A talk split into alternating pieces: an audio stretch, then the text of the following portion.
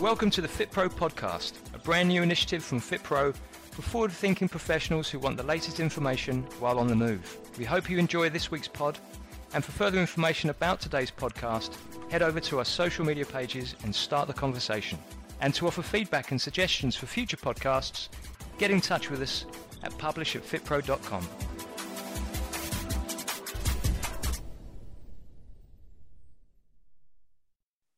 So welcome to our podcast today. I'm Jane Waller, and today I'm with David Klaasen, practitioner in brain and behaviour change. And today we're going to explore the psyche behind members, language, and behaviour. Uh, just speaking earlier with David, it appears there's a lot more to how we can communicate effectively with our clients and members if we know their language. So, David, welcome and thank you for joining us today. Great, great to be here. I love talking about this stuff, and it's always fascinating to look at it in different contexts. Yes, and I mean, I know that whilst your expertise is um, in um, brain and behaviour change, probably across many different genres, uh, you are a gym goer, so you, are very much aware of uh, you know the sort of communication and messaging that gyms and clubs around the country are using, um, and potentially the same thing applies to personal trainers. So I think this is a, this is going to be really interesting information. Yeah, definitely. Um, I'm always intrigued wherever I see advertising, and especially in the gyms, about what sort of angle is it taking. And I think they're mm-hmm. missing a trick if they're not sending more different type of messaging, which we'll talk about, no doubt. Yeah. Okay. Well, then let's dive straight in. So, understanding the psyche of our clients, um, being a PT or a club owner, is obviously key to marketing and consequently retention. I think everybody would agree with that. Yeah. Um, what do we need to understand though about how a client or a member may think? Well, it's really interesting to look at how motivation is set up within our heads because um, there have been some really amazing studies by a guy called Roger Bailey. And then also, and this was really, uh, she went into great detail, a lady called Shelley Rose Charvet, um, who's written extensively about it. And I was trained by her in this. And it's, it's all about different below conscious motivators. What is it that actually drives our behavior? And one way of looking at it is that there's this behavior which is very goal oriented it's i am really clear about what i want in this context of going to the gym. I want to be fit and i want to have a lifestyle where i am regularly fit and i regularly go to the gym. But there are other people and i'm sure you know pts especially will will be interacting with a number of people who are actually much more reluctant to go to the gym. They they don't really enjoy the gym. They, they, it's uncomfortable and it's a strain to do it but they have to go there because they don't want to be overweight? Or they don't want to have a heart condition? Or it's something that they don't want. The only reason they're actually going to the gym is to avoid a particular type of problem. So you have goal oriented people or problem oriented people but they d- both need very different messaging. Is there a way that we can identify these clients? Like what what separates them? Can you go into a bit more detail on that that's really good. It's useful if you if you get a chance to be able to speak to them, which PTs always will. It's really important to ask a couple of very simple questions. And the first question is what's most important to you about your health, for example. So it's what's most important to you about and then you give a specific context. And it could be what's most important to you about your health, that's very general, or what's most important to you about going to a gym. That's a more narrow context. And then they'll say, oh, that it's warm, that it's friendly, that I'm understood, that I don't feel ashamed, anything that, you know, that they have right kit. It could be a whole bunch of stuff, but that's really useful, right? To know what's most important. But then you ask a secondary question, and here's the key it's why is that important? So you ask a what question, what's most important to you? They say some stuff, and then they go, Well, why is that important? Now, when they give a reason, they'll give a reason to say, Well, I want to go to the gym and I want it to be a friendly place. Well, because why is, and then, you know, why is that important? Well, it's important to me because then I won't feel ashamed and I feel people are friendly and it's not so, you know, stuck up and all these fantastic looking people who look great and they won't look down at me. And I'll feel, um, I suppose, then more comfortable and less ashamed that I'm not so fit. Now, notice all that language is very much about what I won't have. I don't want this, I don't want that, so I won't have that where someone else might go, well, what's important to you? What's most important to you about the gym? And says, oh, that they have great kit so that they, yeah. I can use um, a variety of different kit and keep my whole body fitness great because I want to look good. I want to be fit. And I, there's particular muscle groups that I definitely want to work on. And I can see you have the kit that can do that. Yeah. So again, that's very, so you're listening in a very nuanced way to how much negation is in their wording. I don't want this, I want to avoid that, or what I don't want to have, or how much of stuff I want. And then comes the interesting bit because then the messaging has to be all about matching those patterns. Mm-hmm. So, in the case of someone who's goal oriented, you can talk about all the things that you have and all the things that you do and all the things that they will get and achieve through membership or working with the personal trainer. Mm-hmm. And they happen to be generally the very highly motivated people anyway. Right? Most highly motivated people have a tendency to be quite goal oriented. It's the others who are reluctant who may actually um, come a bit, and you know the classic thing, they come in, in January and February, uh, then that peters out, and then they lose interest or they, they just, something else distracts them because their motivation isn't very high. Yeah. And then the personal trainer needs to do something that was probably counterintuitive to them. They need okay. to use negative words or words that are about not having stuff. Well, if you don't come to the gym, you won't get the health you want. If you don't come to the gym, you might end up with some of those illnesses and you really don't want those. Or you won't look good. Now, that is often counterintuitive to a personal trainer who's probably very towards. I'm making some assumptions here, right? But I would say most personal trainers are super goal oriented and super towards people. So yeah. they have to practice using this language and notice when they're not using it for these certain clients who are away from, uh, because otherwise they won't get that motivation.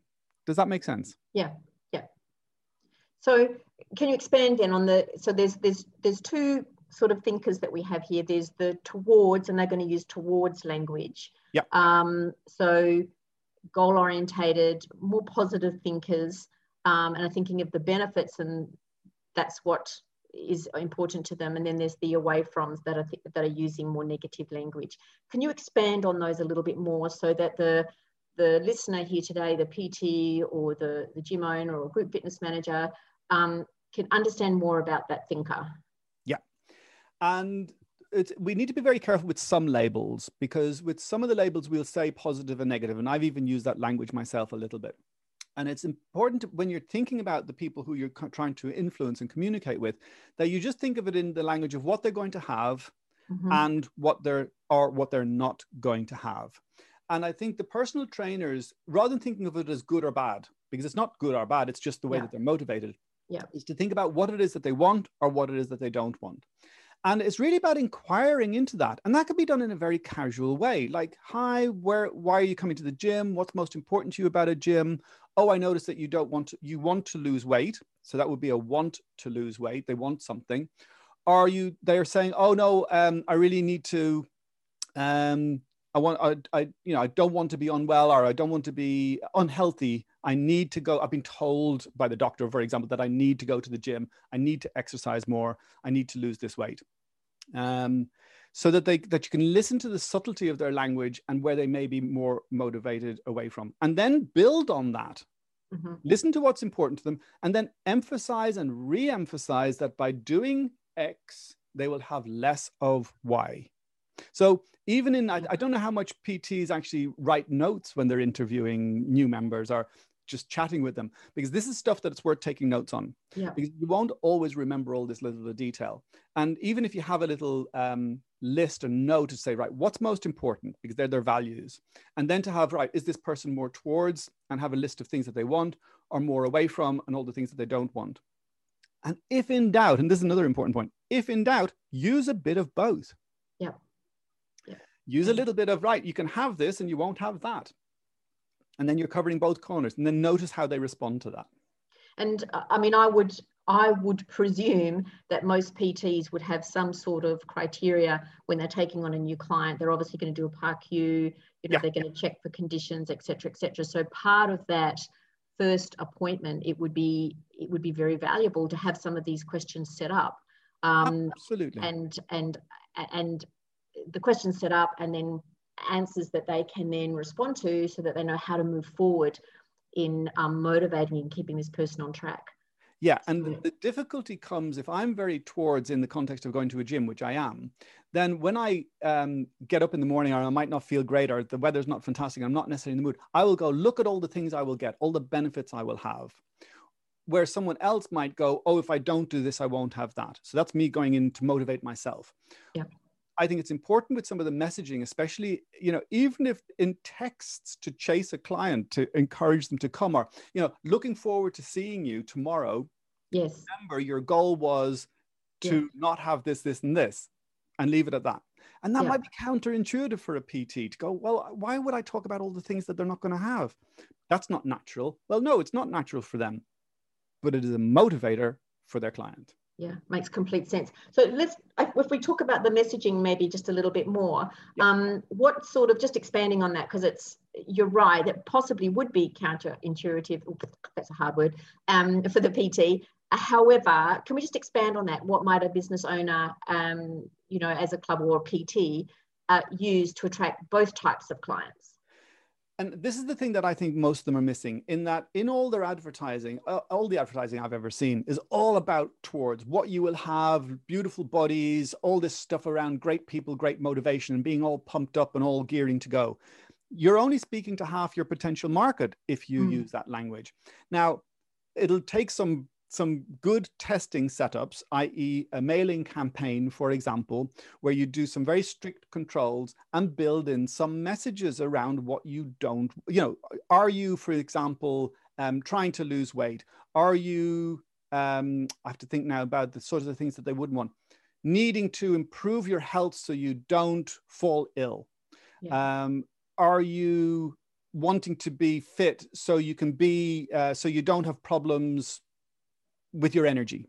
Yeah. That sort of thing. Yeah. Um, it'll be having to craft some statements around that and then to linger on those things that some people do not want in their lives Mhm. and just experiment with that i think there's a huge opportunity for the you know the whole fitness industry to experiment with this because they are naturally very towards Yeah, but the people, I think the people that work in the industry very much are towards.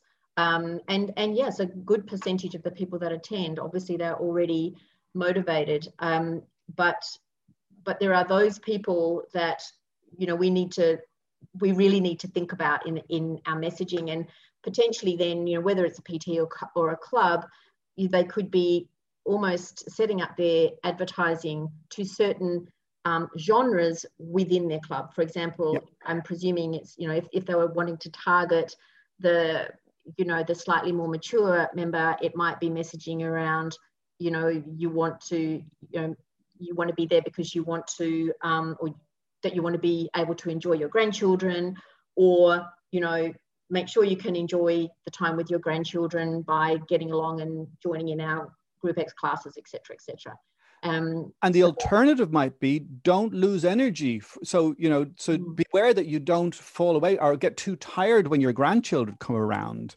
um, don't um, you know if you come to the gym and exercise and work out regularly you won't have the problems of stiffness when wanting to play with your children or you won't have the problems of backache when you go to your children because we can look after you and we got trained for you know pts who know about how to do all that sort of stuff. Yeah. so you might need to try and test with that with some of the away from language of things that they won't have.